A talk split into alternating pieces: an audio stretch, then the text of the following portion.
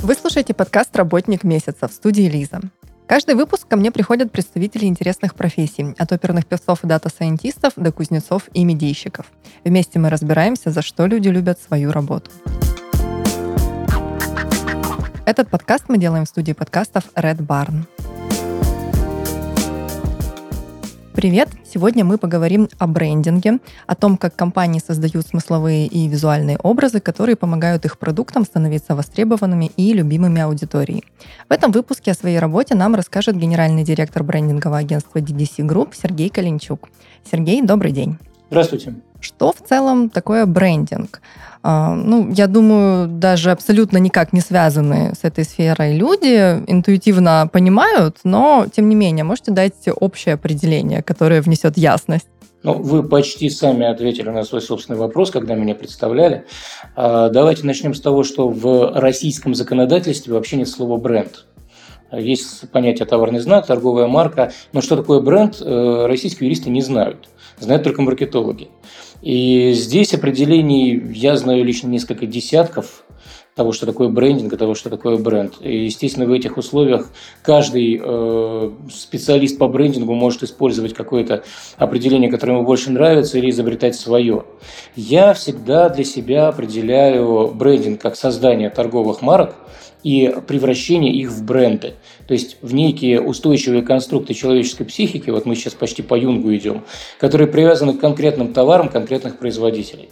Брендинг – это в хорошем смысле слова легендирование товара, когда мы из хорошего товара делаем прекрасный товар, потому что он производится теперь не для всех людей, а для конкретного потребителя и согласуется с его системой ценностей. А это выражается уже в свою очередь в названии, в логотипе, в визуализации, в фирменном стиле, в картинках, в рекламной кампании, во всем остальном. Как происходит процесс разработки бренда? Как именно вы понимаете, какова должна быть эта самая легенда, которая откликнется аудитории потенциальной? Давайте мы будем говорить о реальной жизни, а не о том, как должно быть. Как правило, и очень часто ситуация выглядит следующим образом. У клиента есть производство, у клиента иногда есть идея продукта. В довольно редких случаях у него есть сам продукт, но чаще есть некая идея продукта. Он эту идею продукта не знает ни как упаковать, ни как донести до потребителя. В этом случае клиент приходит в брендинговое агентство и работает с нами в первую очередь как с консультантами, именно как с консультантами по созданию торговых марок и превращению их в бренды. Вот с этого первого общения, как правило, начинается процесс. Мы садимся с клиентом друг напротив друга, и очень часто это не просто директор по маркетингу и не бренд-менеджер, а это владелец бизнеса, и ведем с ним длительную, интересную, откровенную очень часто беседу, в ходе которой мы выясняем, как он видит в себе развитие этого продукта, да часто и своего бизнеса. Я знаю массу случаев, когда начинали мы с идеи, которая была у клиента, в итоге выходили на что-то совершенно иное и чуть ли не на смену ориентации бизнеса как таковой. Дальше мы составляем бриф, согласуем его с клиентом. Очень часто этот бриф является неформальным. Очень часто это какой-то набор презентаций, выступлений перед клиентом, рассказов о том, каким его бизнес должен был бы быть, а он сам этого даже часто и не видел. После чего все передается профильным специалистам, копирайтеры придумывают неймы, дизайнеры и арт-директора придумывают визуализации. После какого-то количества итераций мы получаем то, что вы потом видите на полке, в телевизоре, в смартфоне или где-то еще. Вы сказали, что чаще всего приходит клиент без продукта, с идеей его. Но, тем не менее, бывает так, что продукт уже в наличии, и он как-то в материальном воплощении каком-то существует. Что труднее, работать с идеей или с тем, что уже есть? Это просто два разных вида спорта. У нас сейчас Олимпиада идет, когда мы с вами записываем этот подкаст, поэтому я воспользуюсь такой метафорой. Это два разных вида спорта, которыми просто занимаются одни и те же спортсмены, а иногда даже и не одни и те же. Если мы имеем дело с чистым полем, с чистым листом, то проще создать что-то принципиально новое, что, скорее всего, будет более востребовано рынком просто в силу своей новизны. Знаете, как говорил в свое время Дэвид Рогилл, если вы не хотите предложить рынку что-то принципиально новое, то вам вообще не стоит ничего предлагать. Это с одной стороны. С другой стороны, если мы имеем дело с уже наличествующей у клиента идеей продукта, очень часто, ну или как правило, к этой идее уже подтянуты те инфраструктурные решения, которые в любом случае понадобятся для того, чтобы эта идея стала реальностью. Ну то есть клиент знает, что он будет производить, на каком оборудовании он будет производить. Клиент примерно понимает себестоимость этой продукции. Исходя из этого, мы можем примерно понимать ту ценовую категорию, в которую этот товар рано или поздно попадет. Повторюсь, у обоих вариантов подхода есть плюсы и есть минусы. Но с точки зрения спортивных дисциплин, лично для меня они совершенно равноценны. Чем занимаетесь именно вы, как генеральный директор? Участвуете ли в разработке креативов, например? Я в профессии больше 20 лет, начинал я как копирайтер, и вообще-то я могу очень многое делать в нашей отрасли и за пределами профессии управленца. И, возможно, именно поэтому я все время себя ограничиваю в этой деятельности. То есть, понимаете, очень хочется покреативить самому. Но я прекрасно отдаю себе отчет в том, что мой работодатель платит мне деньги не за то, что я сам креативлю, а за то, что я собрал команду людей, которые умеют креативить, придумывать, создавать дизайны, менеджерить, продавать это все впоследствии клиенту. Вот это моя основная задача, это моя основная обязанность. Поэтому даже когда мне очень хочется, я все равно стараюсь себя ограничивать в этой деятельности, непосредственно креативной. И если идея просто жжет и горит, и колет меня изнутри, я все равно высказываю ее последним. Именно для того, чтобы не мешать коллегам креативить и не задавать своим административным авторитетам, да и что греха таить, и возрастным авторитетам тоже, чтобы не задавать им какую-то линию, которая может в итоге оказаться неправильной. Вот они меня послушают из уважения, а потом получится плохо. Так что я себя в этом плане, безусловно, ограничиваю. Если говорить о том, чем я занимаюсь вообще, понимаете, брендинговое агентство – это такой же бизнес, как любой другой. И у него есть такие же цели и задачи, как у любого другого бизнеса. Он должен обеспечивать себя, он должен выходить на некую точку безубыточности, он должен обеспечивать своему владельцу прибыль, он должен обеспечивать самому себе непрерывность существования. Вот этими всеми задачами я и занимаюсь. Я слежу за тем, как работает персонал. Я в нужные моменты привлекаю новых людей. Я стараюсь обеспечивать проектам рентабельность выше той нормы, которая существует в отрасли. В общем, я работаю как директор любой другой компании, ну, например, там, IT-компании или торговой компании. Просто у меня продукт другой. Угу. А какая в DDC Group команда? Кто с вами работает? У нас сейчас работает 14 человек. Это небольшое, но очень боеспособное подразделение. Есть брендинговые агентства, в которых работают десятки человек. Я, по-моему, не помню ни одного, чтобы сотня была, но десятки точно есть. У нас 14 человек, и нам этого вполне достаточно. У нас есть очень хорошая дизайн-команда под управлением 2 арт-директоров. У нас есть хорошая команда менеджеров, которые занимаются как развитием бизнеса, так и управлением проектами. У нас есть очень талантливый копирайтер, у нас есть очень хороший аналитик-стратег. Ну, естественно, у нас есть сисадмин, потому что это вообще самый важный человек, без него вообще ничего работать не будет. В моем понимании этого достаточно для того, чтобы вести те проекты, которые мы ведем, за те деньги, которые мы хотим с клиентов получать. Как эти люди попадают в профессию и в брендинг?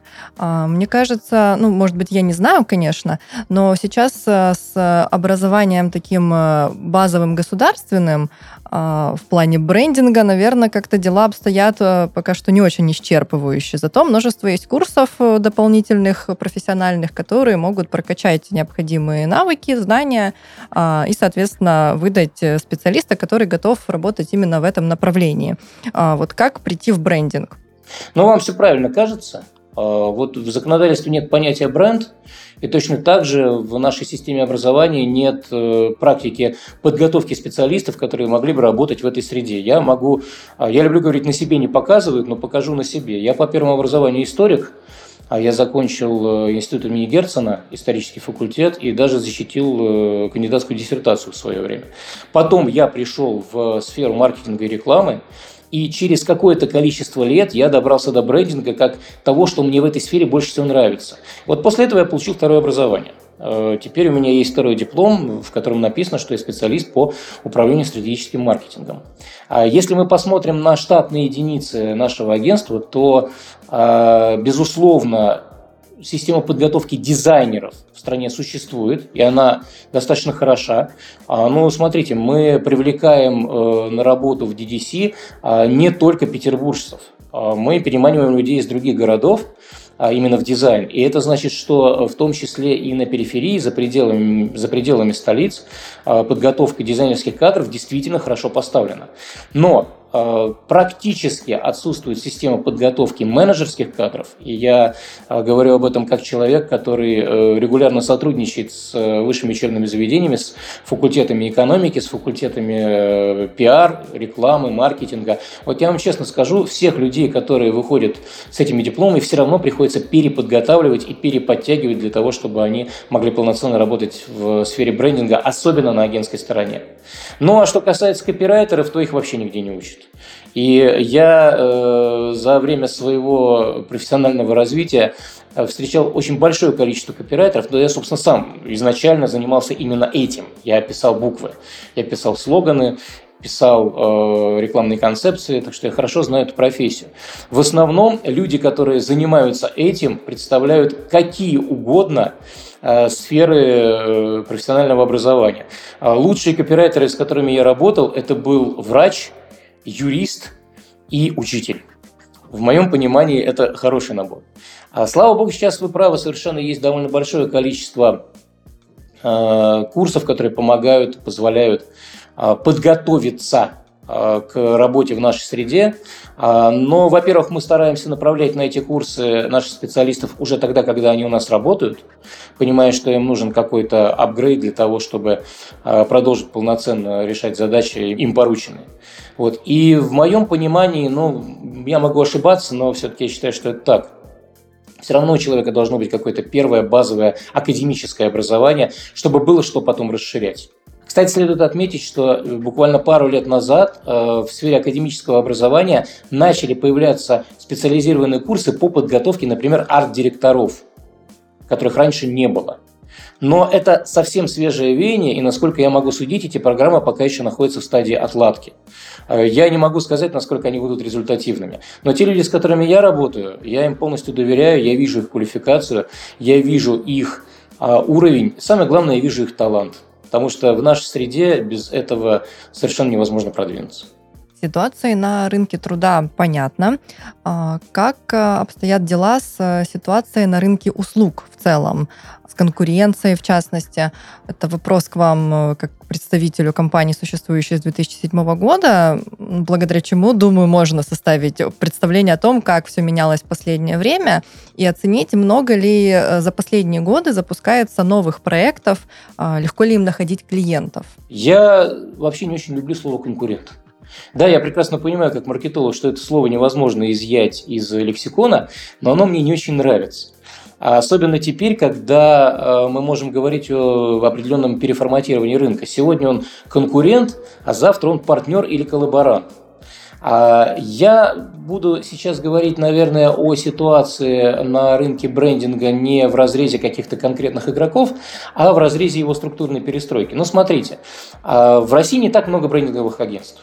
На самом деле их меньше численно, чем компании сервисных, которые занимаются другими услугами на коммуникационном рынке. Там меньше, чем рекламных агентств, меньше, чем пиар-агентств. По крайней мере, если мы говорим про более-менее известные брендинговые агентства, которые входят в отраслевые ассоциации. И с этой точки зрения, за то время, что я занимаюсь этой профессии, у меня не сложилось впечатление, что нам не хватит работы на этом рынке.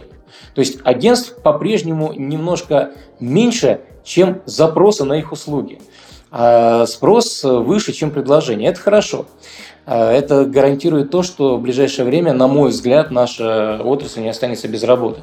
Другое дело, что за последние несколько лет наметилась довольно серьезная конкуренция не со стороны других брендинговых агентств, а конкуренция со стороны того, что я бы назвал субститутами, субститьютами, услугами-заменителями.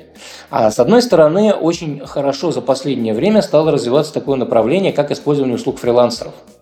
Благо, теперь для того, чтобы даже очень крупная компания обратилась к фрилансеру, нет вообще никаких препятствий. Это раньше нужно было где-то искать телефон какого-то человека, звонить ему еще, не дай бог, на наземный телефон, а не на мобильный, и договариваться. Нет, сейчас есть биржа фрилансеров. Сейчас для этих людей есть гигантское количество возможностей продавать свои услуги через социальные сети. Поскольку мы имеем дело, как правило, с индивидуальными предпринимателями или с небольшими командами индивидуалов, то, естественно, стоимость их услуг, она будет ниже, чем стоимость наших услуг, как агентства, как фиксированной стабильной структуры. Эти люди не снимают офисы, работают на дому, у них нет очень часто менеджеров, которым тоже нужно платить зарплату, ну и так далее. То есть, с точки зрения экономии по деньгам, клиент, наверное, действительно такую экономию получит. С точки зрения качества услуг, в ряде случаев он не получит более низкое качество, потому что там же тоже сидят талантливые, опытные, внимательные люди, хорошие специалисты. В чем главное отличие от работы с агентством? Клиент не получает стабильности услуги. Сегодня этот фрилансер есть, завтра его нет. Он может забыть, устать, опоздать, набрать себе слишком много работы. Вот все эти риски диверсифицируются при работе с агентством. Когда вы платите агентству большие деньги, чем фрилансеру, вы в первую очередь приобретаете уверенность. Ну, не говоря уже о том, что когда вы платите агентству, вы покупаете не одного человека, а команду. В нашем агентстве работа именно так и построена. Получая любую задачу, мы стремимся распределить ее между несколькими командами. У нас есть две стабильные команды, иногда они перетасовываются и возникает большее количество рабочих групп. Но в любом случае, работая с большим количеством специалистов, вы получаете большее количество вариантов. И это, безусловно, положительное значение имеет для наших клиентов. С другой стороны, на рынок брендинговых услуг в последнее время достаточно активно заходят диджитальные агентства, вот те, кто раньше занимался, например, созданием сайтов. Все объясняется предельно просто. Клиент приходит в агентство для того, чтобы создать сайт, ему задают вопрос: а у вас есть логотип?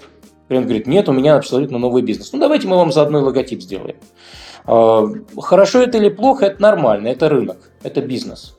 И часто бывает так, и мы это ощущаем на себе, что агентства, которые раньше проходили исключительно по разряду производителей сайтов и других интернет-ресурсов, начинают заниматься логотипами, фирменными стилями, начинают создавать брендбуки.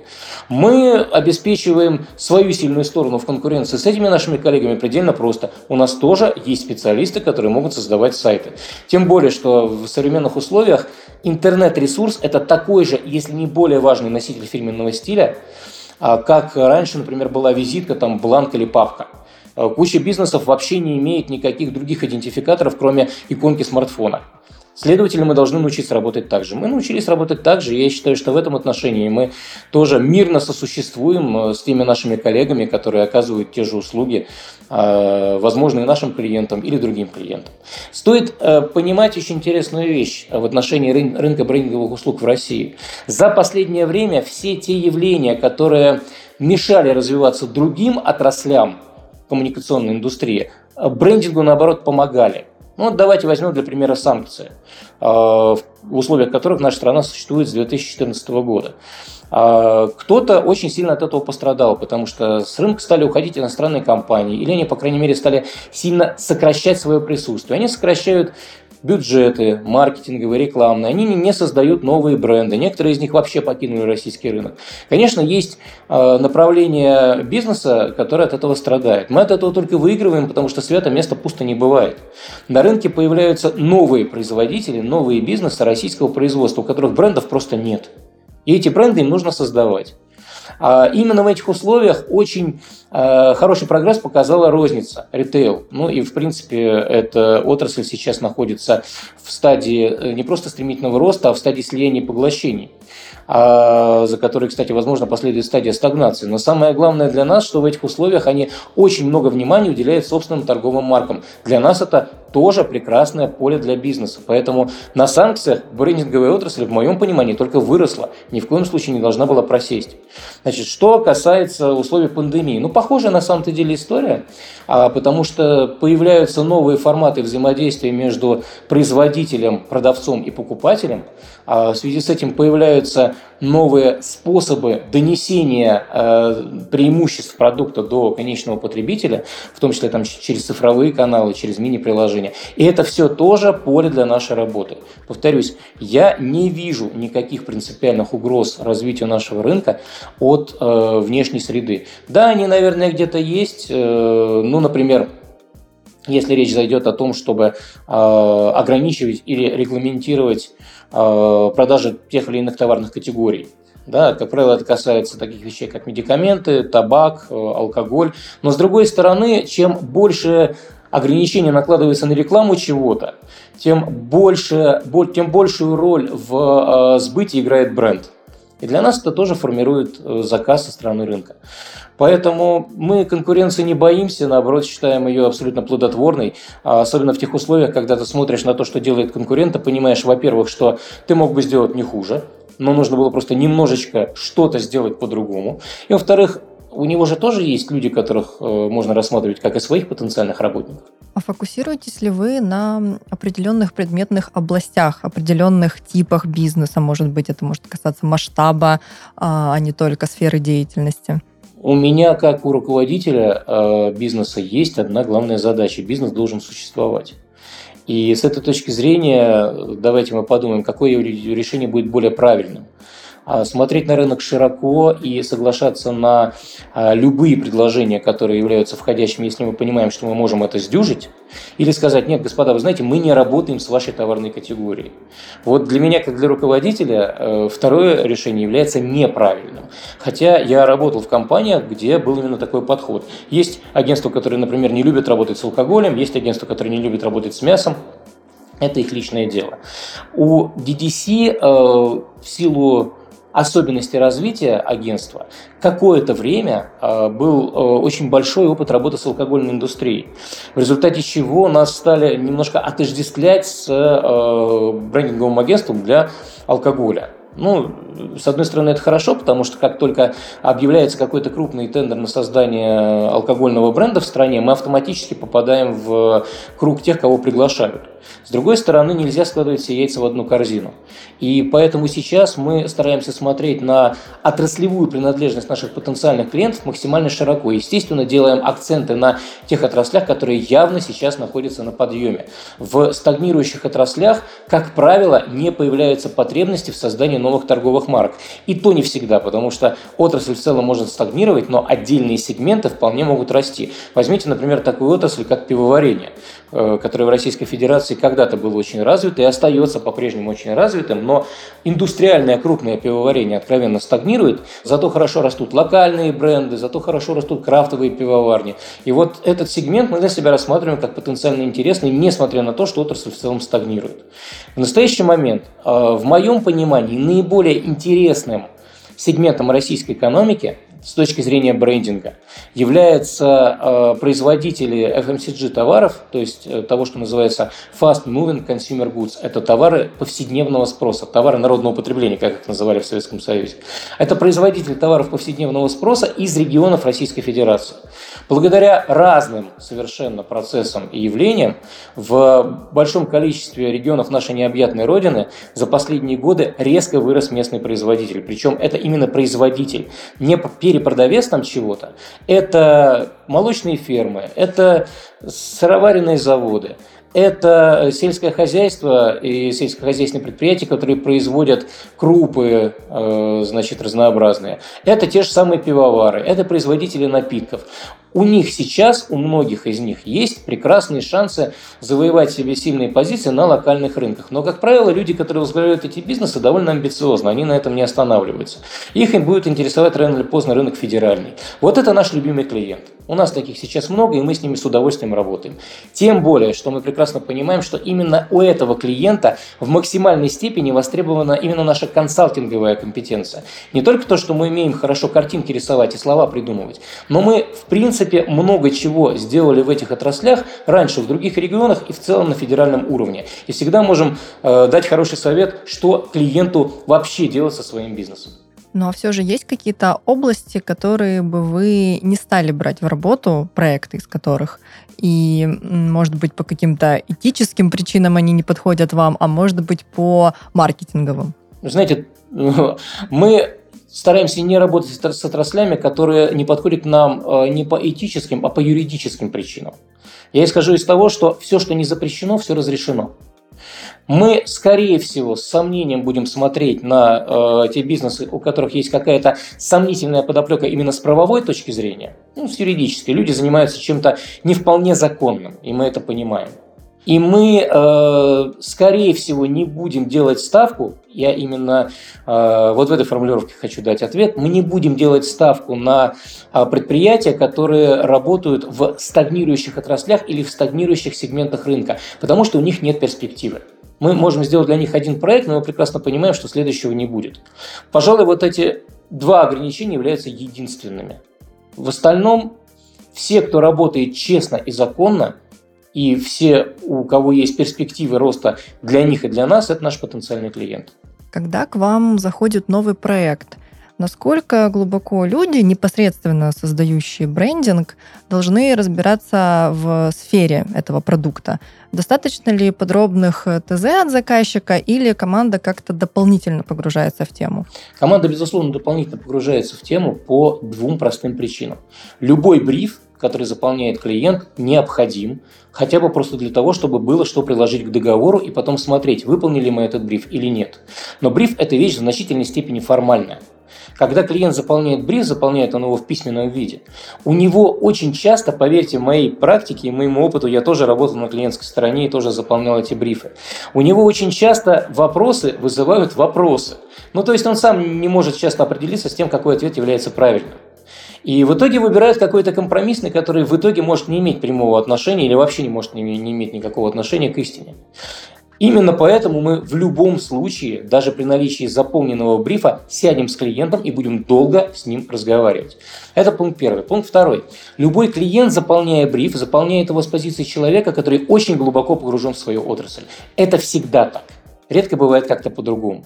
В итоге многие понятия, вопросы, принципы, правила, которые для него являются очевидными, он просто не вербализирует, он просто не задумывается о том, что это нужно делать. Для того, чтобы стать таким же специалистом в этой отрасли, как он, нам придется в эту отрасль погрузиться. И очень часто разговор с клиентом, о котором я вам сказал, после заполнения брифа, выливается в то, что мы через какое-то время встречаемся с ним снова и задаем вопросы, которых он от нас никак не ожидал. Но, тем не менее, часто на этот вопрос ответ такой: слушайте, а я как-то даже и не задумывался, а давайте-ка подумаем. Успех любого брендингового проекта заключается именно в том, что клиент и агентство тесно взаимодействуют друг с другом и, по большому счету, в какой-то степени создают продукт вместе. Но, естественно, клиент в этом случае становится в позицию человека, который в большей степени отвечает на вопросы, а мы становимся в позицию людей, которые генерят смыслы. Ну и потом превращают эти смыслы в буквы, в картинки, в упаковку. Вы работаете преимущественно с визуальной стороной вопроса, со смысловой тоже, но она, тем не менее, выражается в визуальном продукте, правильно? Не совсем так, особенно сейчас, потому что именно сейчас у агентства есть несколько проектов, причем довольно крупных проектов, в которых вообще нет визуальной составляющей, по крайней мере, как ярко выраженной конечной точки. К нам часто в последнее время обращаются за консультациями о позиционировании марки, о месте этой марки на рынке, о сообщениях, которые эта марка должна озвучивать через визуальную часть. Будет ли эта визуальная часть впоследствии или не будет, клиент далеко не всегда понимает это, но ему нужен просто некий набор смыслов, который мы и генерируем. А визуальная составляющая в данном случае является просто иллюстрацией. Я бы не сказал, что мы работаем только с визуальной составляющей, хотя, безусловно, как вершина айсберга, она самая понятная и заметная. В итоге то, что получает, должен получить клиент, это продукт креативной мысли, скажем так, в которой он, этот клиент, зачастую не очень силен. Силен, конечно же, в том, что он делает в своем направлении, он профессионал, но в том, как разработать креатив, в том, как его подать, он зачастую, может быть, не очень хорошо разбирается. Встречаете ли вы со стороны клиента в процессе работы какое-то противодействие своим идеям и как их защищаете? Ну, это вопрос про поиграйте со шрифтами. Ну да. Я так понимаю. И поиграйте с цветами. Вопрос очень интересный, хотя для меня ответ на него давным-давно получен. Просто я сейчас подумаю, как лучше этот ответ превратить в слова. Вернусь, наверное, к тому еще раз, что создание новой торговой марки или перелицовка бренда для того, чтобы он стал лучше, это всегда совместная работа. Это не только наша работа, это работа и клиента тоже. И с этой точки зрения клиент очень часто многие вещи понимает интуитивно, но просто не может их вербализовать. Поэтому, если клиент начинает предлагать нам поиграть со шрифтами, поиграть с цветами, сделать еще какие-то изменения в том, визуальном образе, визуальном ряде, который мы ему предложили. Ну, во-первых, я всегда настоятельно прошу коллег к этому прислушиваться. Понимаете, ведь в 90% случаев это не есть результат вкусовщины. Это есть результат понимания клиентам того, что что-то не так, но при этом отсутствие с его стороны способности вербализовать это на языке, который понятен нам. Дальше уже наша задача научиться его слышать. И научиться понимать, почему он именно так говорит и именно этого просит. В тех 10%, когда речь идет о вкусовщине, это становится понятно сразу. Тем более, что к моменту появления визуальных образов мы проходим с клиентом уже такой путь длительный, что мы сами в состоянии понять, где вкусовщина, а где интуиция. Никогда не нужно игнорировать клиентскую интуицию. Нужно к ней, по крайней мере, относиться с уважением. Вот если подходить к этому так, то предложение поиграть со шрифтами, поиграть с цветами, передвинуть это сюда, а то туда, вызывает гораздо меньше неприятия, в том числе у творческих сотрудников. Ну, а если они так к этому относятся, то и работа по финальному доведению до совершенства того, что они предложили, она уже не выглядит для них настолько тяжелой и неприятной. Но если говорить о тех 10%, в которых правки обусловлены как раз-таки вкусовщиной, как быть с ними? Это ведь тоже клиенты, это ведь тоже их запрос на корректуру продукта финального. Что делать? Как убедить остановиться? Да, безусловно. Но давайте не будем забывать о том, что мы создаем продукт не для себя и не для клиента, мы его для рынка создаем. И в этом отношении самым лучшим, самым объективным критерием является то, как продукт будет чувствовать себя на рынке. Дальше довольно простой, понятный и общепринятый набор инструментов для того, чтобы объяснить клиенту, что хорошо, что плохо. Мы берем наш дизайн и ставим его в конкурентский ряд. И тогда становится понятно, действительно, вкусовщина клиента имеет право на существование, или это все-таки вот его личные предпочтения, такие, какие он к себе применяет, и сделать здесь уже ничего невозможно. Мы проводим довольно часто такие экспресс-опросы с помощью социальных сетей среди тех людей, в отношении которых мы точно уверены, что они не нарушат конфиденциальность. Грубо говоря, если каждый из нас попросит выбрать из тех вариантов, которые мы предложили, какой-то, который кажется ему наиболее симпатичным, там, своих жен, подруг, братьев, сестер, при этом еще обязательно мы скажем, что это ни в коем случае не должен увидеть никто другой, но представьте себе, что мы сразу получаем выборку в несколько десятков человек, которая в значительной степени является объективной, потому что все эти люди не являются дизайнерами, зато они ходят в магазины. Вот. И часто этот аргумент тоже нам помогает разобраться с клиентом.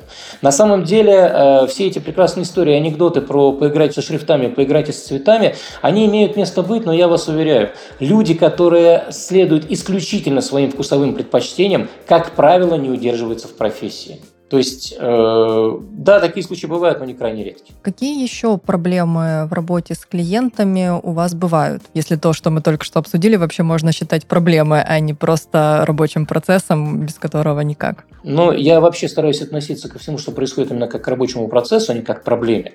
Давайте здесь мы будем говорить про особенности рабочего процесса. которые могут возникнуть при общении с некоторыми клиентами. В моем понимании, главная особенность рабочего процесса – это изначальное непонимание клиентом целеполагания того проекта, с которым он к нам приходит, вследствие чего может по ходу развития проекта поменяться его вектор, расшириться количество тех услуг, которые мы должны оказать, изменится количество людей, принимающих решения на стороне клиента. Вот это самые распространенные, пожалуй, случаи, с которыми мы так или иначе должны работать, и мы с ними работаем. Расскажите о самом масштабном, любимом, может быть, самом запомнившемся вам проекте. Мы сейчас в DDC переживаем период такого своего рода рефреша. Несколько более полугода назад в агентство пришла новая команда управленцев. В значительной степени сохранилась команда дизайнеров. Появилось еще несколько человек, которых вообще здесь раньше не было. Вот, поэтому мне довольно сложно говорить о каких-то кейсах конкретно агентства, потому что далеко не ко всем им я имел прямое отношение, хотя к некоторым имел, безусловно. Давайте я вам назову, наверное, три самых интересных, в том числе и потому, что они два, по крайней мере, из них еще и награжденные. То есть это те кейсы, за которые мы получили награды. А в прошлом году, в 2020-м, агентство DDC разработало фирменный стиль рекламной кампании по привлечению абитуриентов в прекрасный питерский вуз под названием «Политех». Я думаю, все прекрасно знают этот вуз, и все знают, насколько он хорош, и все знают его выпускников, и даже у меня в семье есть один выпускник Политеха, которым вся семья заслуженно гордится. Но при этом мы прекрасно понимали, и сам Политех прекрасно понимал, что та система идентификации, которая присуща университету сейчас, она достаточно сухая, академична, и не очень хорошо, наверное, воспринимается той молодежью, которую университет хочет видеть в качестве своих абитуриентов. Но эти люди просто живут в условиях нового информационного мира и в условиях другой визуальной среды. И прекрасно отрисованный логотип просто с известной буквой «П» может им просто ничего не сказать. В итоге был придуман совершенно другой фирменный стиль, отличный от Политеха как такового, хотя, безусловно, мы не могли пойти поперек традиций брендинга, и, безусловно, логотип университета в фирменном стиле присутствует. Но, на наш взгляд, нам удалось, в принципе, по-другому посмотреть на визуальную составляющую рекламы учебного заведения, тем более такого академического, как Политех. Очень трудно в подкасте словами рассказывать картинки, поэтому я, наверное, здесь посоветую посмотреть на тот кейс, который представлен на сайте нашего агентства. Он там очень хорошо представлен, один из самых заметных. Вторая история – это создание бренда для крепкого алкоголя. Бренд называется Zeppelin. Или, уж извините, я как поклонник определенной музыки его всегда называю Zeppelin, хотя коллеги меня все время поправляют. Это, наверное, первая в России крафтовая водка, сделанная в стиле стимпанк.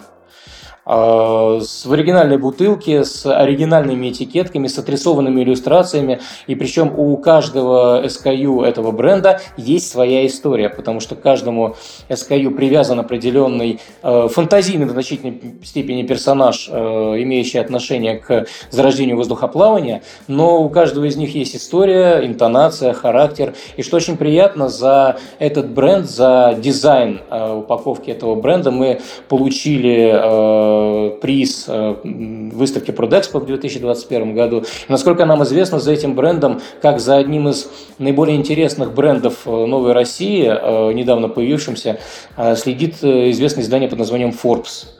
Третий кейс, на который я хотел бы обратить внимание, это уже кейс с историей, кейс, получивший в 2019 году награду, международную награду Pentawards.